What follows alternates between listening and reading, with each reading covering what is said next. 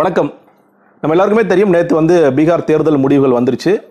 Exit போல்ஸில் இதெல்லாம் எதிர்பார்த்தது மகாகத்பந்தன் கூட்ட கூட்டணி. அதாவது தேஜஸ்வி யாதவும் காங்கிரஸும் சேர்ந்து இருக்கிற கூட்டணி தான் வரும்னு எல்லா எக்ஸிட் போல்ஸும் முக்கால்வாசி பேர் சொல்லிட்டாங்க.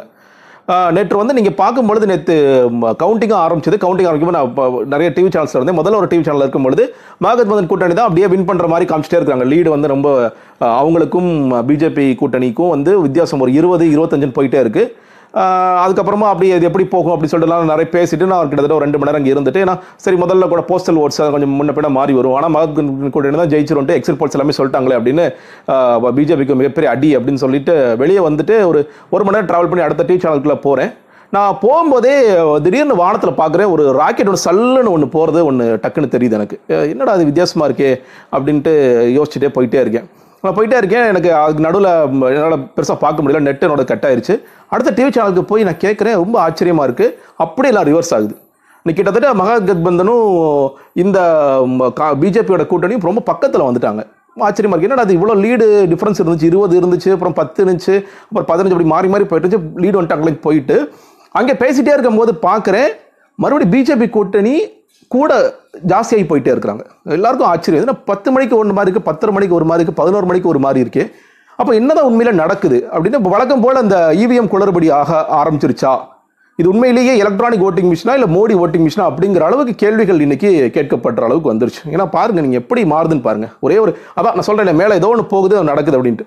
நீங்கள் இதே மாதிரி தான் ரெண்டாயிரத்தி பத்தொன்பது நாடாளுமன்ற தேர்தலில் கூட என்ன சொல்லப்படுதுன்னா அன்னைக்கு ரெண்டு நாளைக்கு முன்னாடி ஒரு செயற்கைக்கோள் ஏவுறாங்க அது டைரக்டா வந்து எலக்ட்ரானிக் ஓட்டிங் மிஷினை கண்ட்ரோல் பண்ணுது அப்படிங்கிறதா சொல்கிற மிகப்பெரிய குற்றச்சாட்டு. எல்லாருக்குமே தெரியும். ரெண்டாயிரத்தி பதினாலுலேருந்து பத்தொம்பது பத்தொன்பது ஒரு மோசமான ஆட்சி இருந்துச்சு. அந்த ஆட்சிக்கு பிறகும் நம்ம தமிழ்நாடு முடிச்சுக்கிட்டோம். பரவாயில்ல தமிழ்நாடு கேரளா முடிச்சுக்கிச்சு. ஆனால் வட இந்திய மக்கள் இவ்வளவு மோசமா மறுபடியும் பாஜக கொண்டு வருவாங்களா? அதுவும் முன்னாடி கூட அறுதி பெரும்பான்மையில கொண்டு வருவாங்களா? நிச்சயமாக வந்து இது இவிஎம் குளறுபடி தான் அப்படின்னு கேட்கும்பொழுது சிலர் இவிஎம்காகவே பேசுவாங்க இல்லையா? அவங்க என்ன சொன்னாங்க? அதே சார் இவிஎம் குளறுபடி பண்ணுறோம்னா எங்க தமிழ்நாட்டில் பண்ணி எங்களுக்கு ஜெயிக்க தெரியாதா? நாங்க தமிழ்நாடு மட்டும் விட்றோம்? ஏன் கேரளா மட்டும் விட்றோம்னு சொல்லி கேட்டோம் அந்த இடத்துல தான் நீங்க எவ்வளவு டாக்டிக்ஸா வேலை பார்ப்பீங்க எங்களுக்கு தெரியும். நீங்க என்ன பண்றீங்க தெரியுமா?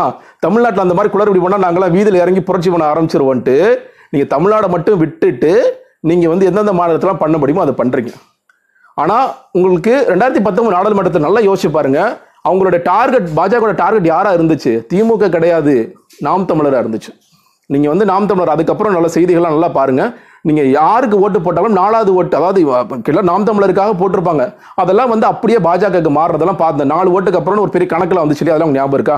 இதோட அப்பவும் வந்துட்டே தானே இருக்கு. எல்லா கட்சிகளுமே சொல்றாங்கல்ல எல்லாம் தோத்ததுக்கு பிறகு உடனடியே சொல்றாங்கல்ல பாருங்க இவிஎம்ல பெரிய முறைகேடு இருக்கு. யாருக்கு பட்டாலும் தாமரைக்கு போகுதுன்னு. முன்னாடி வந்து இவிஎம் அப்ப டேம்பர் பண்ணிட்டு இருந்தாங்கன்னா இந்த தடவை பீகார்ல என்ன தெரியுமா பண்ணிருக்கானுங்க? ஒரு பத்தரை மணி வரைக்கும் எக்ஸிட் போல்ஸ் இப்போ என்ன கேட்டீங்கன்னா அந்த எக்ஸிட் போல்ஸே பெரிய ஸ்கேமுங்க எக்ஸிட் போல்ஸ் வச்சு அதை வச்சு முடிவு பண்ணிடுறாங்க. மக்களுக்கு ஒரு இதை கொடுத்து பார்த்தீங்கன்னா சிலது நாங்கள் க்ளோஸாக தானே சொன்னோம். க்ளோஸோட நாங்கள் ஜாஸ்தியாக போயிட்டோம் அப்படிங்கிற மாதிரி ஒன்று உருவாக்குறதுக்கும் உண்மையிலேயே என்ன ரிசல்ட் வரப்போகுது நாளைக்கு தெரிஞ்சுக்கிட்டு அதுக்கு ஏற்ற மாதிரி பத்தரை மணிக்கு மேலே மேலே ராக்கெட் விடுறாங்கன்னா அப்போ கண்டிப்பாக அந்த ராக்கெட்டு போய் கண்ட்ரோல் பண்ணி அப்படியே ரிசல்ட் மாற்றுதுங்கிறதானே உண்மை. அப்போ இது எவ்வளோ நாளைக்கு இதை பண்ணிகிட்டே இருக்க போறீங்க? இப்போ இந்த இவிஎம் இருக்கிற வரைக்கும் நிச்சயமாக இது மோடி ஆட்சி மட்டும் தானே இருக்க போகுது. இப்போ நாளைக்கு தமிழ்நாட்டில் அடுத்து தேர்தல் நடக்க போகுது. அங்கேயும் இதே மாதிரி பண்ண மாட்டாங்கன்னு என்ன நிச்சயம்? நீங்கள் நாடல் பண்ண கேட்கலாம் நாடாளுமன்ற தேர்தலில் மட்டும் நீங்கள் விட்டுட்டீங்களா? அது மட்டும் எப்படி உடனே மாறிடுவாங்களான்னு சொல்லி கேட்கலாம். அதெல்லாம் கிடையாது நாங்கள் ஒத்துக்க மாட்டோம். நீங்கள் வந்து நிச்சயமாக அந்த ஈவிஎம் இவிஎம் மிஷினே எங்களுக்கு வேணாம். பழையபடி வந்து எங்களுக்கு பேப்பர் கொண்டு வாங்க. அதில் கள்ள ஓட்டு போட்டாலும் பரவாயில்ல. நாங்கள் பெட்டியை தூக்கிட்டு போனாலும் பரவாயில்ல. அதை பற்றி எங்களுக்கு கவலை இல்லை அக்கறை இல்லை. நாங்கள் அப்படி இப்படி முன்ன கள்ள ஓட்டு போட்டுட்டு தான் இருந்தோம். அதனால என்ன பண்ணுறது கொஞ்சம் டைம் ஆக தான் செய்யும். நாங்கள் வளைச்சு வளைச்சு குத்தணும்ல. அப்போ அதெல்லாம் பற்றி எங்களுக்கு கவலை இல்லை. நீங்கள் வந்து தயவு செய்து இந்த மிஷினை தூக்கிடுங்க அப்படிங்கிறதான் இன்னைக்கு எந்த ஒரு விஷயத்தையும் புரிந்து கொள்ளாமல் பேசுபவர்களின் கூற்றாக இருக்கிறது. அதாவது இன்னைக்கு பாஜக எதிர்ப்பு நிலை என்பது ஒன்று இருக்கிறது. நம்ம பார்க்குறோம் தமிழ்நாட்டில் பாஜக எதிர்ப்பு நிலை இருக்கா? இருக்குது பாஜக வந்து தமிழகத்துக்கு பெருசாக செய்யலையா? செய்யலை. எல்லாமே உண்மைதான். ஆனால் என்ன பிரச்சனைனா அந்த பாஜக எதிர்ப்பு நிலையே இந்த தேசம் முழுக்க இருக்க வேண்டும் அப்படிங்கிற ஒரு அபிப்பிராயத்தில் நம்மளாம் என்ன பண்ணுறோம்னா இவிஎம்மில் கோளாறு பண்ணிட்டாங்க இவிஎம்மில் குளறுபடி பண்ணிட்டாங்க அப்படிங்கிறத நம்ம சொல்லிக்கிட்டே இருக்கோம். இதனால என்ன ஆயிடுதுன்னு கேட்டீங்கன்னா உண்மையிலேயே என்ன நடந்துச்சு? நீங்க ரெண்டாயிரத்தி பத்தொன்பது நாடாளுமன்ற தேர்தலில் ஏன் இவ்வளவு இடங்களை பாஜக ஜெயிக்கிறாங்க? இல்ல அதற்கப்புறம் நடக்கிற ஒரு ஸ்டேட் எலெக்ஷன்ஸை பாஜக ஏன் இவ்வளவு ஜெயிக்கிறாங்க? அப்படிங்கிறது குறித்தெல்லாம் நம்ம பேசுறதோ அலசுதோ இல்லை ரொம்ப சுருக்கிறோம் இவிஎம் கோளாறு பண்ணிட்டாங்க. அதுதானே உண்மை? ஆமா ஆமா ஆமா. நீங்கள் வந்து ரெண்டாயிரத்தி பத்தொன்பது நாடாளுமன்ற தேர்தலே பாருங்கள் அமமுக உடைய வாக்குகள் சில பூத்துகளை வரவே இல்லைங்க. அது எப்படி அவங்க ஏஜென்ட் கூட போட மாட்டாங்களா? ஆமாங்க போடலை. ஆர்கே நகர் இடைத்தேர்தல் நடந்துச்சு. திமுக காரங்க திமுக போடலங்க. அதாங்க உண்மை. டெபாசிட் இழந்துச்சு திமுக அதுக்கு என்ன காரணம்? திமுக காரணம் திமுக போடல நீங்க. அதுக்கப்புறம் பாருங்க அதுதான் பிரச்சனை. இது ஏன் நம்ம புரிந்து கொள்ள மறுக்கிறோம்னு சொல்லப்போனா தங்க தமிழ்ச்செல்வன் அமமுக இருக்கும்போது சொல்றாரு நீ ஒரு ஓட்டு கூட போடலங்க எங்க இவிஎம்ல பிழை குளறுபடிங்க அவர் திமுக போறாரு. அதெல்லாம் எண்ணி பார்த்துட்டேன் பாஸ். எல்லாம் சரியா தான் இருக்கு.